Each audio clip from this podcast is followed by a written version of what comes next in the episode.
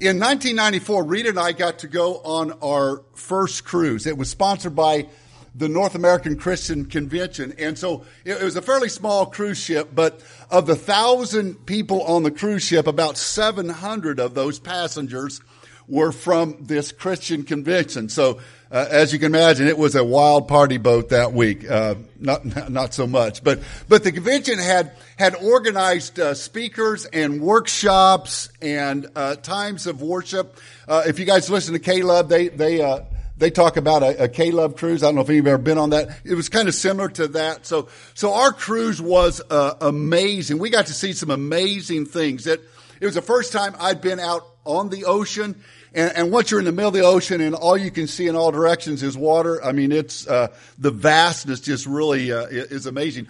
We we saw some dolphins swimming uh, alongside uh, alongside our ship, and uh, as, as, well as some other uh, different types of fish, and that was amazing. This was 1994, so a long time ago, but it was right in the middle. Some of you might remember this in the the, the Cuban boat uh, uh, refugee crisis. So there, there were people that were jumping in all types of rafts and boats and trying to get to America from Cuba. We actually came upon out in the middle of the ocean, uh, like three different times, came upon uh, rafts and took those Cubans refugees onto our cruise ship. That's that was kind of kind of cool. Uh, we saw some amazing scenery. We got to snorkel in the Cayman Islands. I'll never forget. It was Hamburger Reef, is what they called the place that we went. And you you went out and they threw a bunch of bread in the water, and all these fish just teamed up and I mean they were just going wild. And then you you jumped in the water right in the middle of those fish. And I remember Rita freaking out like I don't want to do that but she did and and so we were having a great time snorkeling until someone popped their head above the water and said, Hey, is that a nurse shark I saw? And Rita was out of the water back in the boat. uh, it, it, it, was a few minutes later when my friend Dan Muter popped up and said, Hey, Tim, go down. The, there, there is a barracuda. And I went down long enough to take a picture with my uh, underwater camera. And then I decided, you know, I'm done, I'm done snorkeling as well. And I got out uh, of the boat. We, we saw some amazing things, had some amazing food. It was a great time. But, but one of my other memories from this cruise was an older couple.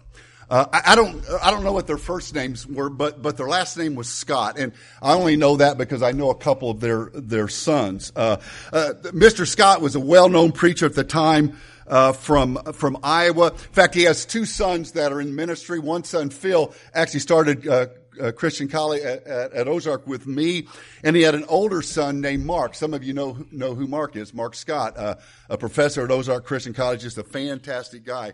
So I didn't really know the Scotts, but I knew of them, and there were two things that made me remember the remember the Scotts from that. Uh, that trip. First of all, was the, the, the first thing that made me uh, remember, made him stand out was the way that Mr. Scott dressed. He was probably uh, about mid 70s at the time. Like I said, an old Iowa uh, uh, uh, small church, small country church preacher.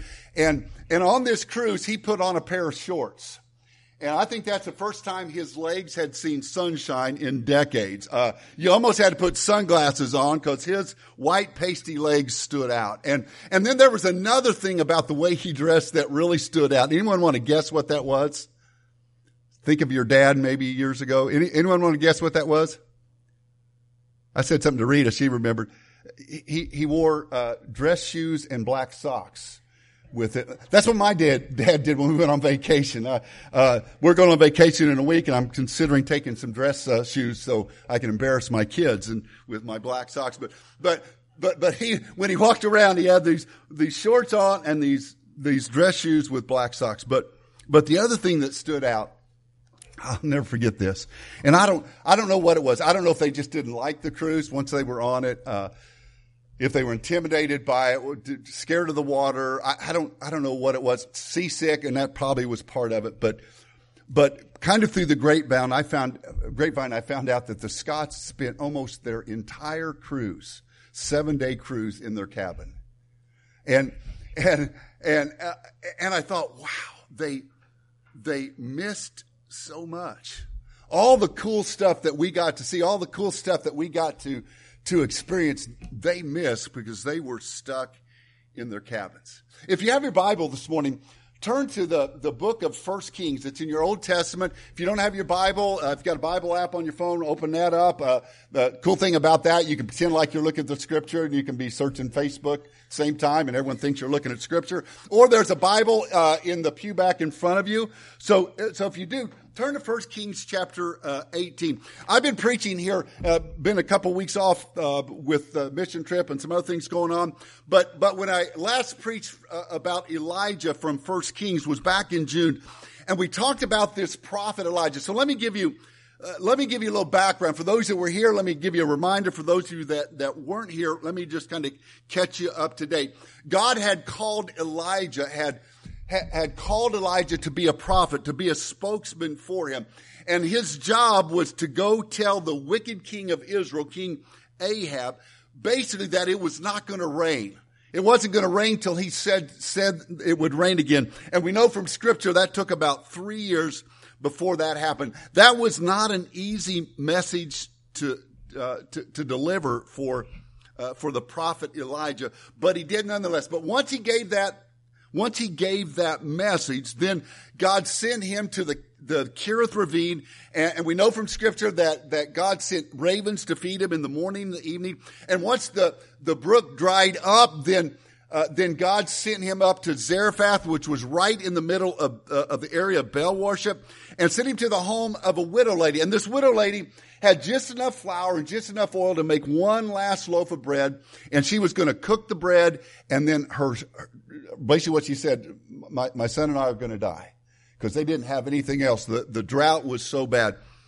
But Elijah showed up and uh, we know from the, the text that the oil never ran out and the flour never ran out and God continued to bless them and sustain not only Elijah, but also sustain this widow lady. Now, one thing we know from this text, Elijah, we, we don't know exactly how long, but Elijah probably had hung out with this widow and her son. My guess is close to two years because we know, we know it's in the third year that God called to uh, Elijah again and spoke to him a second time. But, but my guess is that brook at the Kerith Ravine had dried up in that first year fairly quickly. And, and God sent him to Zarephath. So, so he might have been with this widow for up to two years. And Elijah could have easily grown comfortable staying with this widow. Now, now, if you have your Bibles, again, 1 Kings chapter 18, but, but move back one verse. Look at chapter 17, verse 24. Uh, now, now, actually, Elijah had, uh, had, had brought this widow's uh, son back to life. If you want to read in chapter 17, you can see that story. But verse uh, 24 says this. Then the woman said to Elijah, now I know that you are a man of God and the word of the Lord from your mouth is true. So, so he's hanging out with this lady that that knew that he was a prophet, that, that, that probably encouraged him every day. And, and, and so every day Elijah got up and there was flour and oil. He was just hanging out with this widow and her son. I, I have no idea what he was doing. It might have been surfing the net, might have been watching Netflix. I have no idea what he was doing while he was quarantining kind of with this. I have no idea what was going on. But but maybe after a couple years, he became comfortable. In fact, I'm sure that he was comfortable hanging out being a prophet. It's not so hard to be a prophet when you're secluded in your room. But catch this, church. Catch this. God never calls us, God never calls his people to go comfortable in inactivity. See, God never calls us to get comfortable in doing nothing. Now, God doesn't call us, church, to stay in our room and do nothing. Let me, let me kind of rephrase that or make, make sure you understand what I mean by that for us. God never calls us, His believers, His followers, His church. He never calls us to just come to His church and get comfortable. He doesn't call us to just show up here and be fed and hang out with other people like us and be encouraged or, or be inspired by great music or check off a box. Yeah, I was there and listened to a sermon. God never calls us to get comfortable in inactivity. And Elijah, man, Elijah very well might have started getting comfortable hanging out. Uh, but but that wasn't God's plan. that wasn't God's plan. So, so if you're there in uh, 1 Kings 18, let's look at the first couple verses uh, of chapter 18. After a long time in the third year, mentioned it was up to three years, the word of the Lord came to Elijah. So, so here a second time God spoke to him, and this is what God said. He said, Go, go, and present yourself to Ahab, and I will send rain on the land. So Elijah went. So Elijah went to present himself to Ahab. Now, we're going to look at today we're going to look at one thing. I'm going to give you a break. Uh, this is a three point sermon, but you're only getting one. So, so we'll finish this. If you want to know the rest of the sermon, you're going to have to come actually in a couple weeks uh, to finish that up. So we're only going to look at one thing today. God needed Elijah to obey.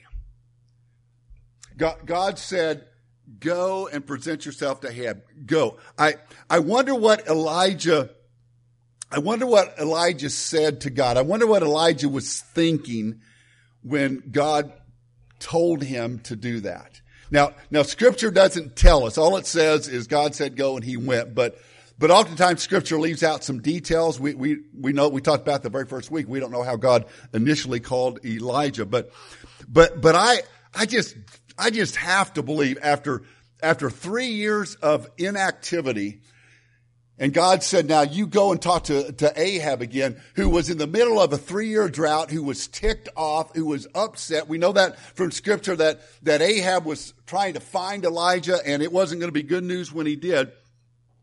I've got to believe that Elijah questioned God just a little bit. You, can you just hear Elijah saying, uh, saying to God, uh, God, I, I'm, I'm not so sure that's the right that, that's what that's what we want to do right now. Maybe, maybe God, I should maybe I should hang out just a little bit longer here in Zarephath. Everything's going well. The oil and the flowers hanging hanging tough there. Why don't I just hang out here a, a little while longer? I can hear Elijah saying, maybe God, maybe God, if you sent rain first. If, if it started raining, we had a good one inch rain, nice slow, gentle rain, one inch, then I go talk to Ahab. I think everything will go a lot smoother if if you send rain first, then I'll go talk to Ahab. Uh, maybe, maybe Elijah bargained with God. He said, God, Elijah or Ahab is, uh, Ahab is pretty mad at me. He is pretty ticked. Maybe you should send someone else. I'll stay here. You send a different prophet. Kind, of like good cop, bad cop. I was the bad cop saying it's not going to rain. You send a, another prophet, good cop that says, hey, it's going to rain again. Uh, but but that's not what happened. He needed, God needed Elijah to obey. And, and, and note this obedience, obedience requires action. You know, we can't, we can't obey God without action. If there was going to be rain in the land, which we will see here in the future that, that rain did come, if there was going to be rain in the land, and, and, and more importantly, if people's hearts were going to be changed, because, because that's the real reason God had sent Elijah to Ahab and the, there was a drought because people had turned their hearts against God and God wanted to get their attention and, and wanted to prove himself as, as God. And if people's hearts were going to be changed, it would require obedience from Elijah and obedience requires action. So, so God needed Elijah to do three things. Look at verse 18 again. We'll see the first one. It's pretty obvious. It stands out uh, pretty well. After a long time, the third year, the word of the Lord came to Elijah uh, go. God needed God needed Elijah to go. See, the first step in obedience is always go. When, when God told Abraham that, that I am going to bless, I am going to bless uh, the, the, world with your offspring, even, even, though he didn't have any kids. Your offspring are going to be so many. It's like the sands of the sea. It's like the stars in the sky. So many you can't even count. Uh, but but what he acquired, what he required Abraham to do was to pack up and leave, and uh, and and his first act of obedience was to go. When God called Moses to go talk to Pharaoh, uh, uh, to give him the message, let my people go. His first act of obedience was to go. When God called Joshua to lead Israel across the Jordan River into the promised land. And we know from scripture that, that Joshua was scared to death. We know that because in chapter one of Joshua, uh, like three different times, God said, be, uh, to, to, be, uh, to be bold and be courageous, to not be afraid. His first act of obedience was to go. So, so what is God calling you to do? What, where is God speaking to you? Because because I, I, have to believe. Uh, in fact, I, I know from Scripture that God always calls us. God God's put puts calls on our heart. We've been talking about that here recently. God God is calling you to change. He's calling you to do things. What is the call that God is putting on your life? What is He calling you to obey Him in? Maybe you're a dad here this morning and God is calling you to be a spiritual leader. He's calling you to step up and take uh, to, to sp- take a, a, leadership role uh, when it comes to to him and and the instruction of your children and wife. Maybe he's calling you to be a spiritual leader. What your first act of obedience is to go. Maybe you're a mom here today, and God is calling you to use your gifts for the kingdom. God has gifted you uniquely with special gifts, but your first act of of obedience is to go. Maybe God is calling you to share your faith with a coworker.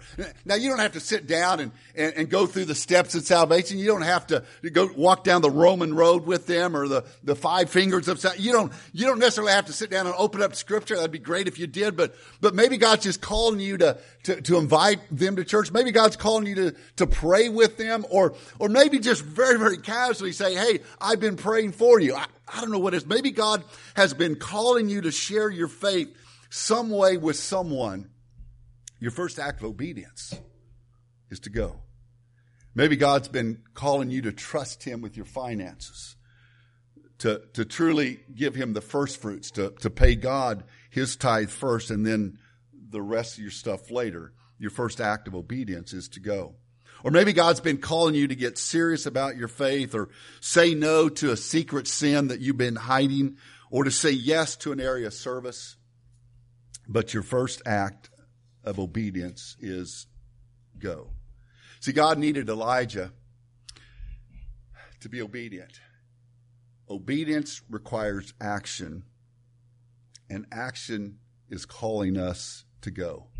Er- Erwin McManus, uh, in his book uh, Divine uh, Intersection, says this Much of our religious language has been focused on the don'ts rather than the do's. In the same way, we act as if the primary word from God is stop when it actually is go. Brandon Hatmaker, in, in, a book that he wrote, said this: When I was a, or when I became a Christian as a young child, all the instruction I remember receiving about the kingdom was to protect myself from the corruption of the world, to avoid spending too much time with sinners, and to hold on until Jesus came back. I grew up learning more about hoping in a uh, hoping to be in heaven one day, a kingdom not yet, than living a life that chooses the way ways of Christ today, a kingdom now. Christianity was presented to me more as a waiting game than it was something I could thrive in. Getting to heaven simply meant avoiding hell. The fullness of the kingdom goes beyond a one day yet to come dream. It's also a glimpse into what God has in mind for us today do you realize that obedience requires action? Action requires us to go. God's call to Elijah was go. He, he also needed Elijah to speak the truth. If you're there in 1 Kings, look over in verses 16 through 18. Uh, 1 Kings 16 through 18. So Obadiah, and we're gonna, we're gonna look in a couple weeks, we're gonna look at Obadiah, uh, and, and see where he fits into this story. But, uh, Obadiah, who was a prophet himself, but also was working for King Ahab. So Obadiah went to meet Ahab and told him, and Ahab went to meet Elijah. When he saw Elijah, so when Ahab saw Elijah, he said to him, is that you, you troubler of Israel? Now, now imagine, imagine the venom that he said that with. Ahab didn't just say, Hey, is that you? You know, he was, he was upset. His, his kingdom was falling apart. His people were starving. Uh, things were terrible. The, the, the God that he served, the God of Baal we mentioned was the God of prosperity and, and the God of, of crops and, and it wasn't raining. So, so it was looking bad for Ahab. So when he said, is that you, you troubler of, of Israel? Man, he meant that with, with fury and anger. But notice what, notice what Elijah says, verse 18. I have not made trouble for Israel, Elijah replied, but you.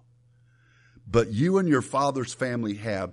You have ob- uh, abandoned the Lord's command and have followed the Baals. Now, I'm not going to spend much time on this, but I do want to point out uh, that sometimes the message God gives us, the truth that He gives us to speak, is hard. In uh, in our culture, that's increasingly becoming more non-Christian, if if not anti-Christian. In in our culture, whose values are increasingly turning further and further away from the truth of God's word, we are called upon to speak truth even if it's not popular, even if we're branded closed-minded or old-fashioned. Elijah was facing a king who wielded great power, who commanded a vast army, and he could have, he could have been tempted to, to back down. When, when, when Ahab said, Hey, is that you, you troubler? Elijah, Elijah could have said, Hey, hey, hey, hey, hey, uh, I just said what God told me to say. In fact, I think God was a little bit harsh I don't understand why God is not making it rain. He, he could have, he could have said, now, now hang on, Ahab. Let me go to God. Give me a couple days. I'm going to go talk to God. I'm going to see if we can't get those, those rain spigots turned on again. And, and we're going to make this right. I'm going to make this right for you. He, he could have been tempted to do that, but, but instead he spoke truth. He said, I didn't cause trouble. You did. You abandoned God.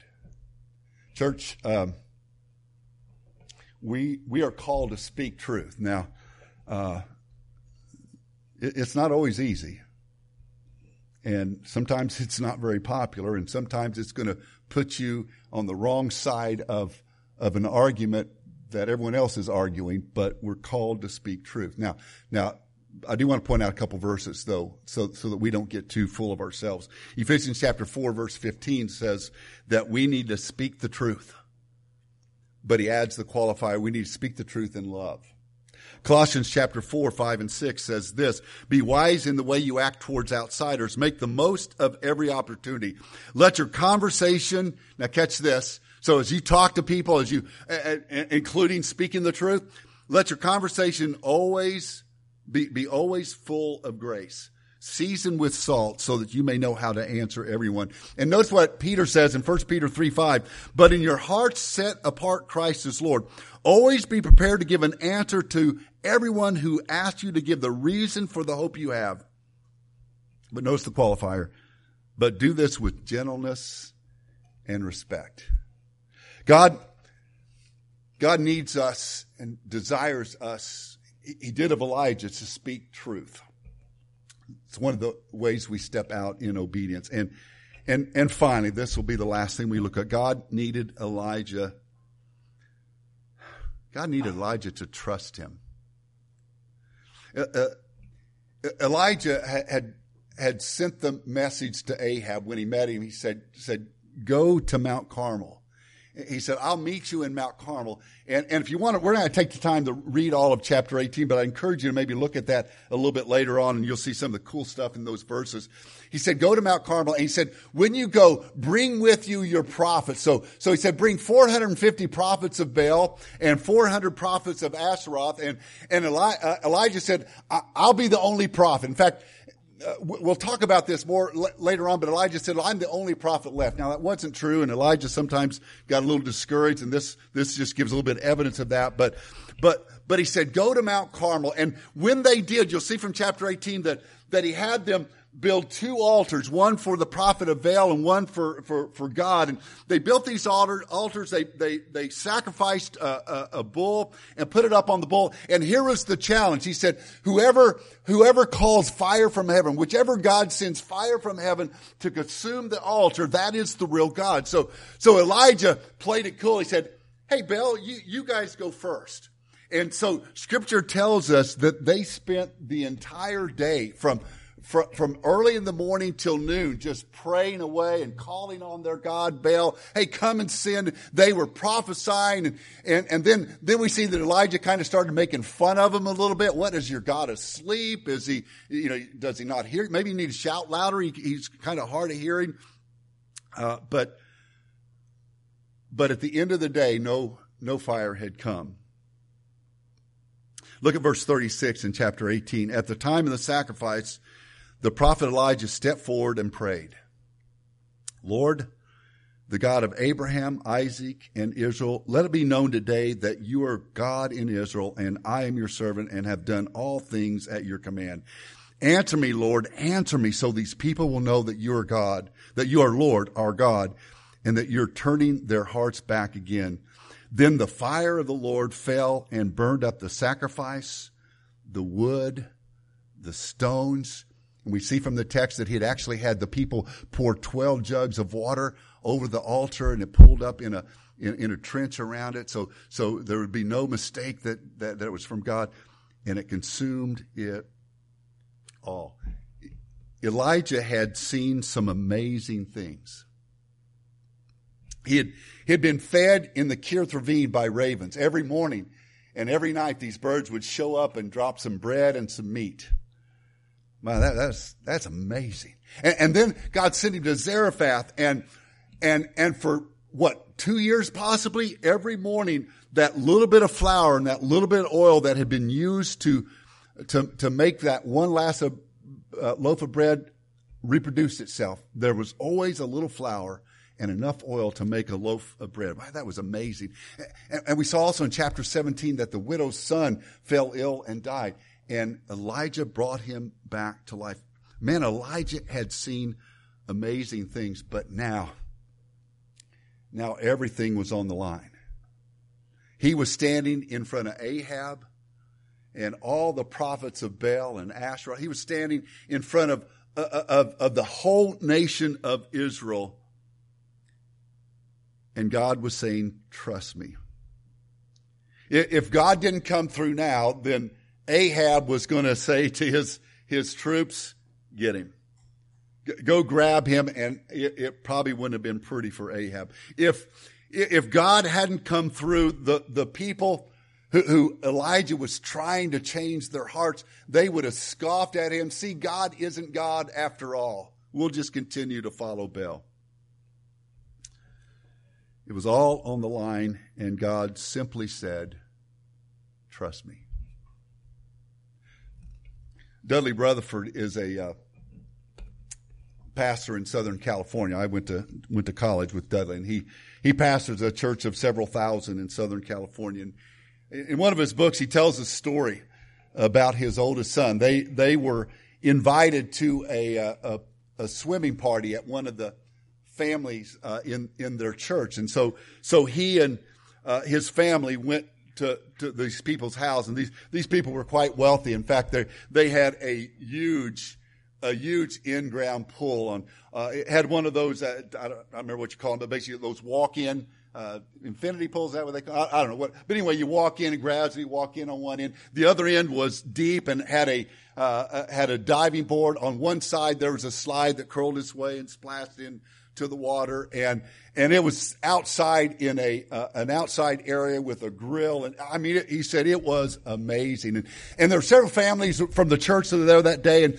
he said they were all having a good time. And his oldest son who was about 5 at the time was was just learning to be comfortable with water. So he had on his little floaties and he was in the pool and enjoying it. And and Dudley said he he, he looked over once and he saw his son standing on the the side of the pool looking at the diving board. And he was watching as some of the other kids would would jump on the diving board and run out and dive into the pool. And some others would just walk out to the end and, and, and step off and dive. And, and others, some of the older kids would go out and bounce on it and, and do a beautiful swan dive into the water. And Dudley said he, he noticed his son just sitting there staring at them, watching them, thinking, wow, you know, just uh, uh, enthralled with it. So finally he said to his son, hey, hey son, do, do you want to go off the diving board? And his son looked at him, his eyes got really big, and this is what he, he did.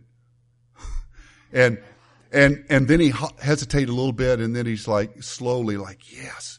And Dudley said, well, great, great. We'll do that. But, but Dad, I'm scared. He said, don't worry, son. Don't worry. And so Dudley said, I'll, I'll get in the pool and I'll sit out in the water. I'll tread water right, right by the diving board. And so he got one of the older kids to take his son and, and he got up on the end of the diving board. And as you might imagine, he stood for a long time at the end of the diving board, like I'm not going any further. And finally, with little coaxing, he slowly stepped one small step at a time till he got to the, to the end of the diving board. And there, there he stood at the end of the diving board. And Dudley was saying to him, come on, jump.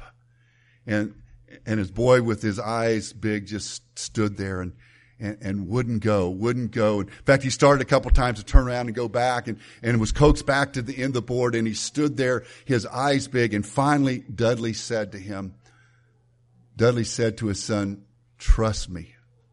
Son, trust me. With that, he finally jumped off the board into the pool. And his eyes were still big, but the smile on his face was even bigger because Dudley caught him and he was fine. There's going to be times in our life that God is calling us that God is calling us to trust Him. To trust Him. Would you bow with me? Father, we thank you this morning that your word speaks truth into our life, and you've called us to speak that truth as well. Father, we pray today that you will give us the faith, the passion, the strength, the opportunity to trust you. God, your, your requirement for us, just like it was for Elijah, is to obey but obedience requires action. Father, help us be people of action. We pray this all in Jesus' name.